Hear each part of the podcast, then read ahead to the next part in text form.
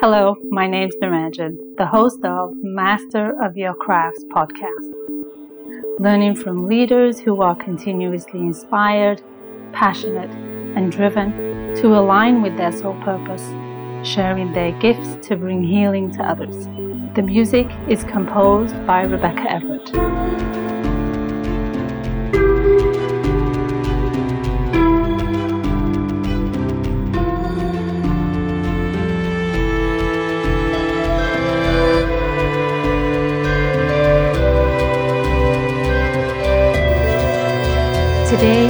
Episode number 46, where I'll be talking to Gibran Quivez, a divine being having a human experience. Gibran has a deep passion for justice and being of service, especially to those unable to stand up for themselves. Gibran lives life fully and feeling blessed for each day, expanding into limitless and fearlessly unstoppable in the name of service for humanity. Hello and welcome to Gibran. How are you? Fabulous. How are you? I'm doing wonderful. I'm doing wonderful. I am excited for our conversation to learn more about you and your journey that life has presented you because it's presented you all kinds of, I want to say, magic from um, experiences to really define who you are and how that works with the external world. Because sometimes they don't they don't jive together very easily and they don't there's very little coherence.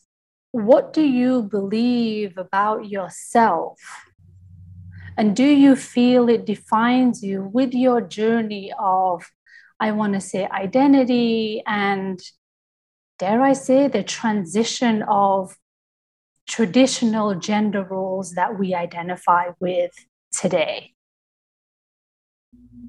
I think it does. And I don't know which part defined me first, the part that I've gone through, or that that's just been my core belief is that I believe I'm a divine spirit having a human experience and that I'm blessed and that I'm limitless and that I'm unstoppable. And I think those qualities are what have gotten me through life. And that belief has helped me when, you know, others have told me no. But it wasn't always like that, though, right? So now you've truly stepped into that abundant self and really living life to the fullest that you can possibly even imagine. When did that come into play for you to recognize that unlimitedness available to you when stepping into it? When did that show up for you? I think you're right. It took it took the journey to get me there, and I think, uh, like most journeys, when you start, it's like such a long way to go and you think it's almost impossible especially when people put hurdles in front of you or society puts hurdles in front of you. But the more hurdles you get over the more it helps build your stamina the more um, you realize that you are capable and that nobody can keep you down. And then you just have this gust of i'm going to do this. I, you know who says i can't be who i am? You know this is me. And uh and you just keep going. Yeah. And it just uh, drives you. Now it's like nobody can stop me. Right. Yeah that kind of so it is a journey. Yeah so that stance and even as you say it that nobody can stop me, that stance and position and that power behind that, is that all an attribute from what you had endured to get to this space? Or is it coming from a place of truly feeling and embodying who you are? I think it's both. You know, like I said, it empowered me every time I got knocked down to get back up. Um, and of course, it had to do a lot with me having to be myself, not not bending the knee to someone else. You know, just fighting to be me. Did you identify it as a big fight before to truly step into that? Was it a fight with others? It was survival. Uh, it was survival mode at the beginning because uh, sometimes you couldn't fight it, even though uh, in the beginning it was a lot of lying to survive, you know, or not acknowledging or not being able to be myself because um, of the fallback. You know, I wanted a certain career. I wanted to to serve my country. I wanted to be a police officer. I wanted to have children. I wanted to get married. I wanted all those things that the average um, straight person at the time, cisgender, heterosexual person at the time took for granted. It, it just it just was a freedom for them that they expected.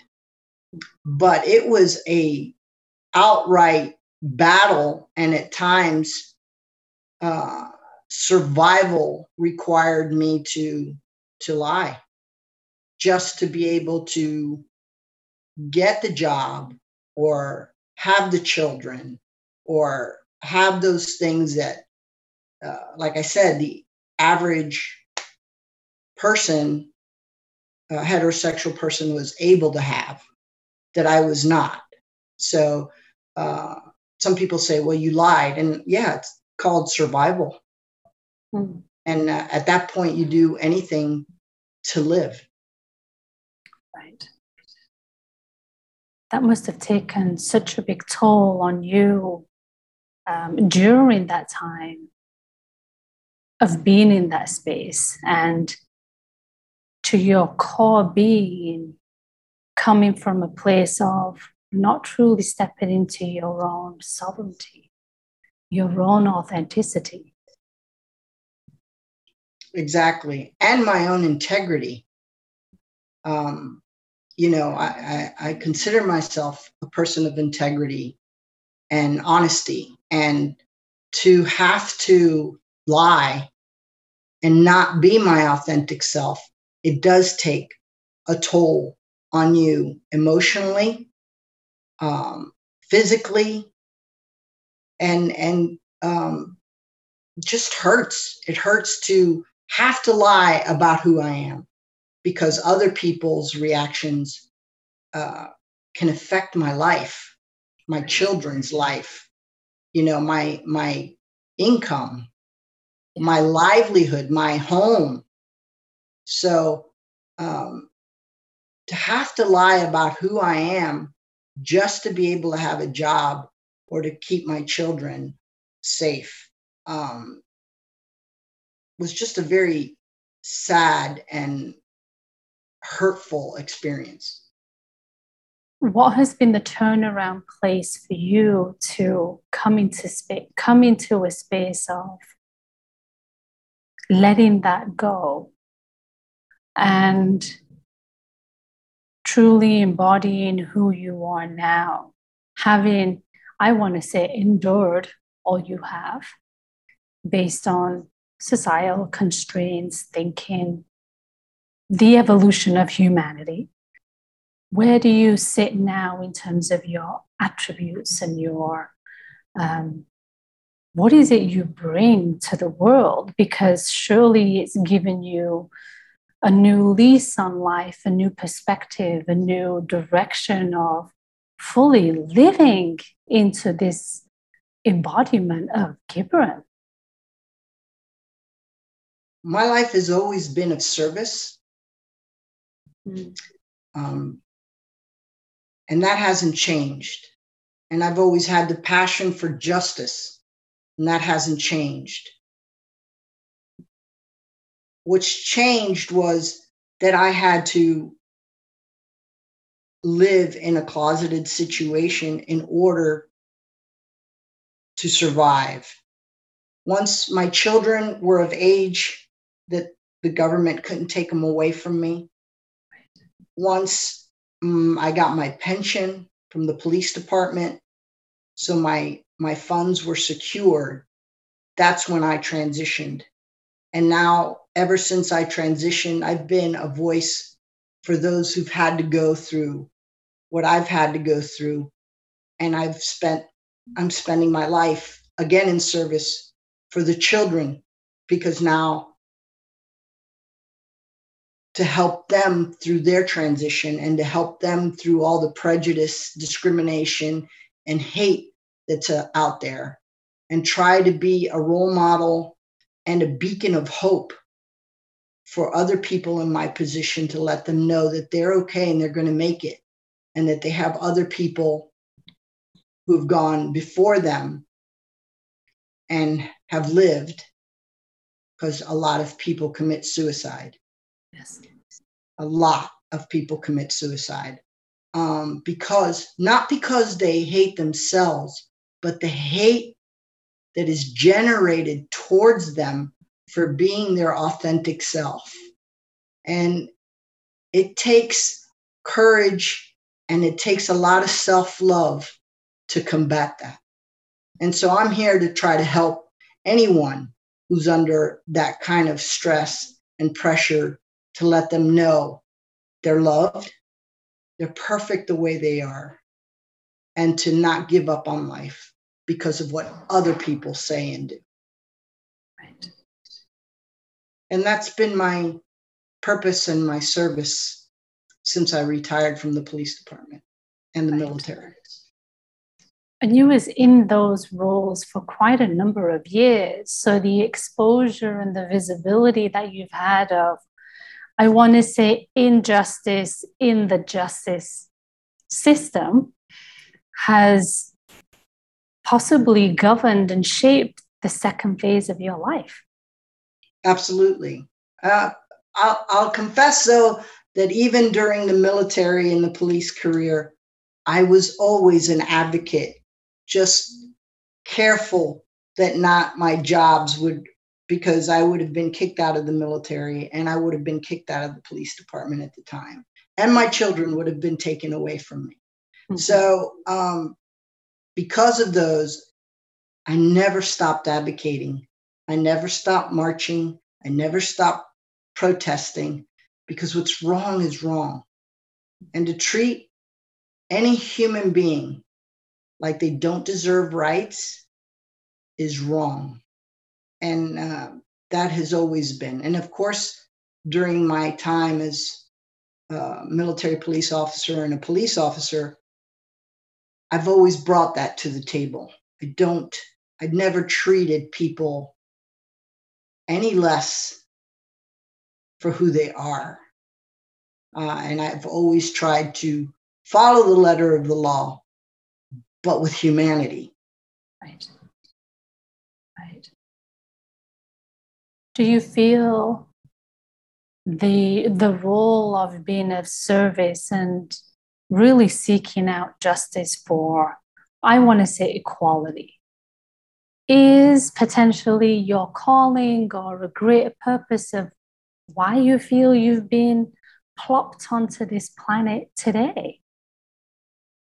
Absolutely especially when you're going through all the pain you're like, why am I here? This is just not worth it.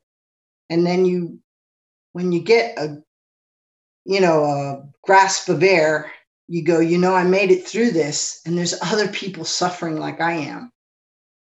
And if there's any way that I can help with the suffering, and I'm I'm making it, and I can help somebody who's less able to. Hmm. So I would stand up and be their voice. Um, my passion and my purpose has always been service and justice. And that's been my whole life since I was 18 years old when I joined the military. So, and here I am 60 and I'm still doing it. What was that spark at that ripe young age that had that fire in your belly, so to speak, to put you in these roles and put you in this position? What was that? Was it an influence of your parents, your family, your community? Where did that really come from? As a child, I just saw law enforcement as people that stood up for good people and against bad people as a child. And uh, so I always thought, you know, I want to be able to help. I want to be a good guy. I want to be on the side of good. And uh, I truly wanted to help my community. And I thought, which better way than being a police officer? I thought mm-hmm. that that was the right way. Of course, I learned a lot from being a police officer that justice isn't so black and white. Yeah. However, the fact that I was there, I felt that that was my duty to do the best that I could with whatever situation came up for me. Yeah. So I felt that I gave it a different perspective I brought into it. And I was able to train police officers in um, equality and diversity training. Yeah. So, and I was able to help a lot of children in uh, sex trafficking and a lot of runaways and domestic violence situations. So I was uh, always in a very um, social police officer position, right. working special victims and child abuse and domestic violence. So I did have the opportunity to make a difference in some people's lives that might not have had the same situation with another officer. What do you feel were some of the attributes that you had garnered during that time of being through the police force system and the military in nurturing and having the exposure to some pretty, I want to say, violent or tumultuous circumstances? What were those attributes, and do you feel that they were all set into play for you to be who you are today? Well, I've definitely learned a lot of lessons. And uh, being a police officer in Miami, you really get a big scope of humanity. And I think I learned a lot about empathy, compassion, understanding. I think those were the greatest lessons for me. Yeah. And and those are I want to say possibly the ones that you were maybe begging for other people to offer to you. Exactly. All the more reason when I got into the role uh, in of law enforcement, I wanted to bring to the table, but I actually learned more of it, uh, especially dealing with prejudice and uh, people who do horrible things, because it's really easy to be empathetic and compassionate and understanding with somebody who's a victim of a crime. Because they've been victimized. And it's uh, easier, I would think, for the average person to feel compassion for that person. But it is difficult for the people that commit the crimes to have that, that empathy and compassion and understanding and try to see things in a different light. Not to not to justify what they did or to say it wasn't wrong, However, to understand that not everyone is treated the same and not everybody grows up the same. And a lot of times, monsters are the ones that create monsters. That the victims of horrible abuse are usually the subjects of horrible abuse. So, those were all learning that helped me deal with a lot of difficult people to try to come at it from a different perspective.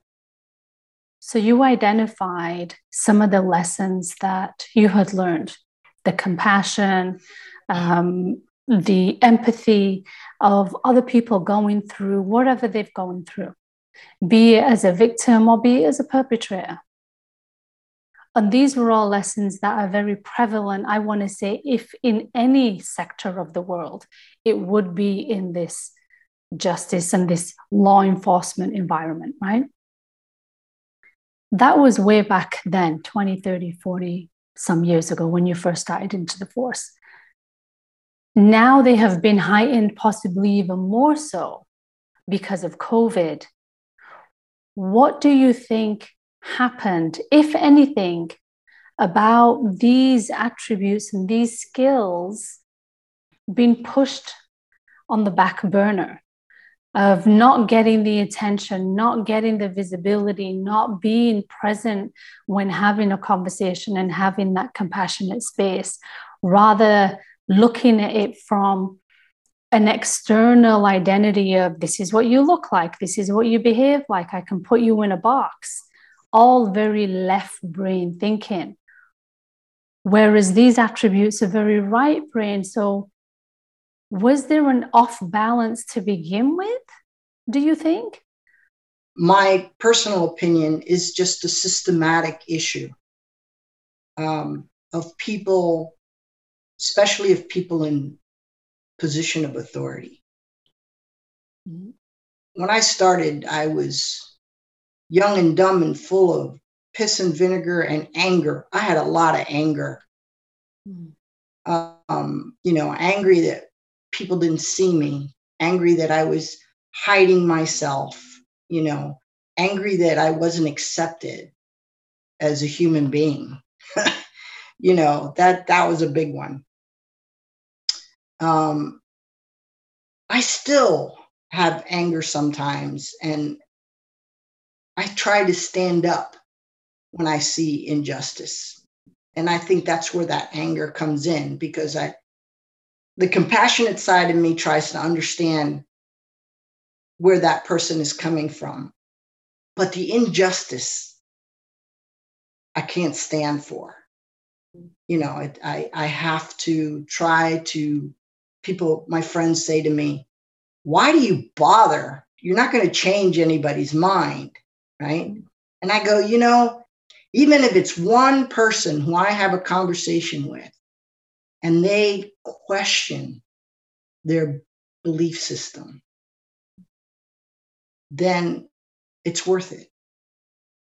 So, as far as COVID goes, this isn't a pre COVID or after COVID thing. I think it's a societal thing. As far as law enforcement goes, I think it's a, a systemic issue. And I know you're in Canada and I'm in the United States. Mm-hmm. And so I think I can't speak for Canada, but I could speak for the United States when I say I think our biggest issue is the systemic inherent white supremacy in our country. And that's my opinion. White men have historically gotten away with everything.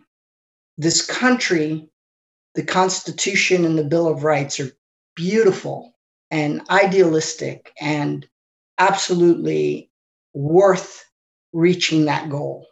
We still have a lot of what this country was built on, which was prejudice against anyone other than a white man.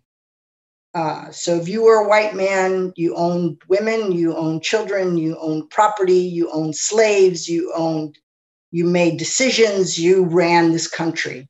And this country is having an identity crisis right now because it's being challenged by minorities, by Blacks, by Native Americans, by women, by LGBT. by everybody who says, wait a minute, that's not what the essence of the Constitution and the Bill of Rights had in mind. Although many were prejudiced white men, all of them were white men, really. So I think that finally voices are reaching up loud enough to say, we need to hear and understand that we're all equal. We're all human. We all bleed. We all suffer. We all have joy. You can't treat people differently. We're coming to an age of awakening, in my opinion. You know, it sometimes some of the worst lessons in my life, some of the hardest times, always bring you to another level of enlightenment, education. If you look at the problems as an opportunity to grow and learn, and I think this COVID has been an opportunity to be retrospective, to take a look inwards, to try to be more decent human being it's just an opportunity to grow for the betterment of the world. Yeah. Do you can you identify any other countries that may have not amplified the magnitude of injustice that really happens that you've experienced? I've traveled a lot, and I know that there are many countries that are worse than the United States. Mm-hmm. If that's what you're asking me, as far like I know that there's still countries that uh, it's illegal to be homosexual. Mm-hmm. There's still countries that, um, you know, kill people for being gay. There's still yeah. places, you know. So, of course, I think that I can only speak here in the United States because this is where I live and where I feel I can make a difference. I try wherever I am. You know, it's it's it's like everything even in police work. You can't change the world trying to do everything at the same time.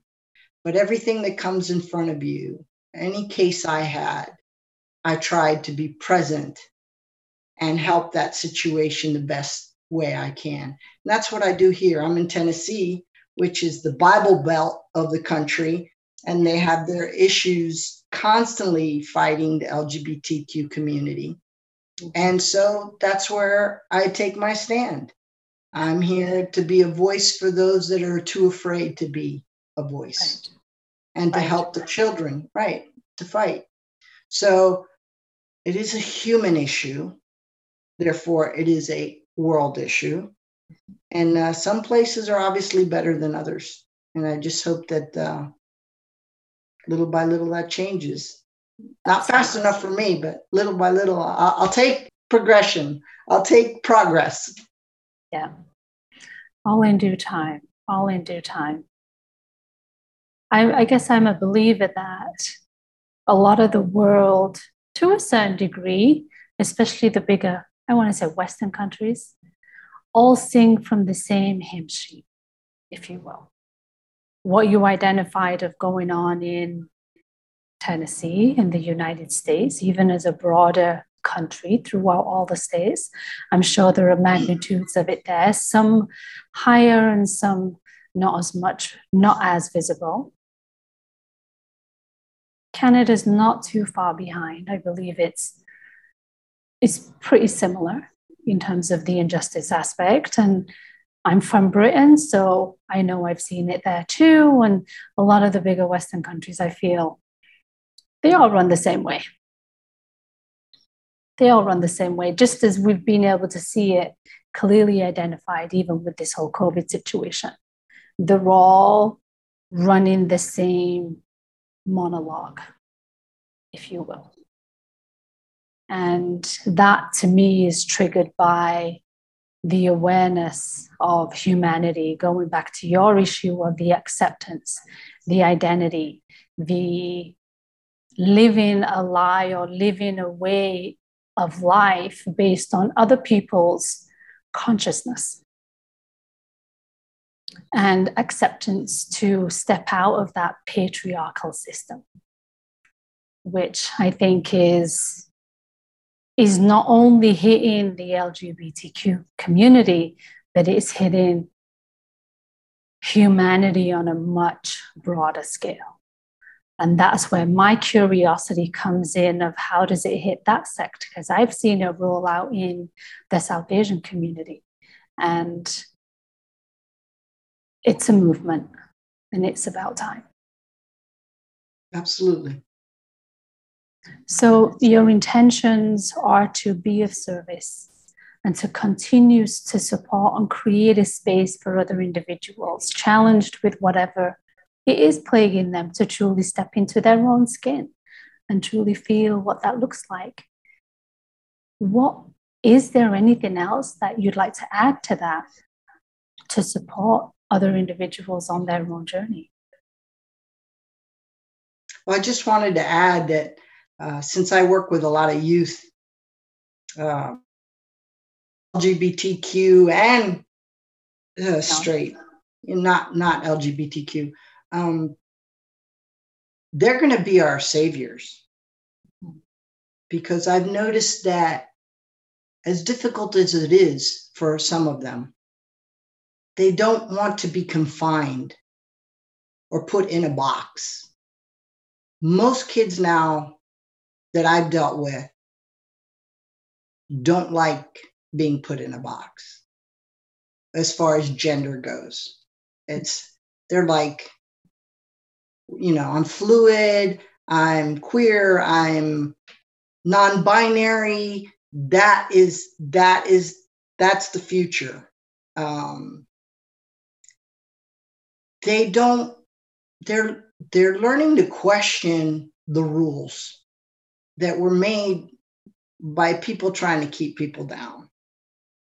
And so I think it's it's inspiring that and I'm hopeful yeah. that the next generation, people like uh, Greta, people like, you know, all this uh, Elijah and you know all these people that have come out and are being role models showing that just be you.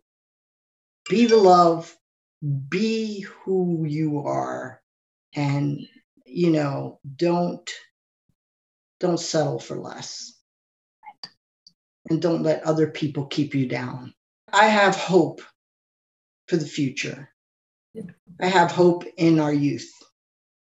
And these are exciting times because we know when change comes about in any format or formula, there has to be an unearthing of a foundation of what we thought was the foundation of security and identity mm-hmm. in our world. That unearth has to happen. And as painful as it is for others and uncomfortable, it's freeing for many. And I truly believe that we're in that pivotal space for that to happen. So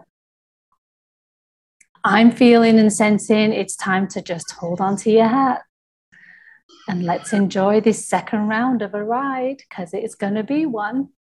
Absolutely. It's going to be one. This has been such a delightful conversation.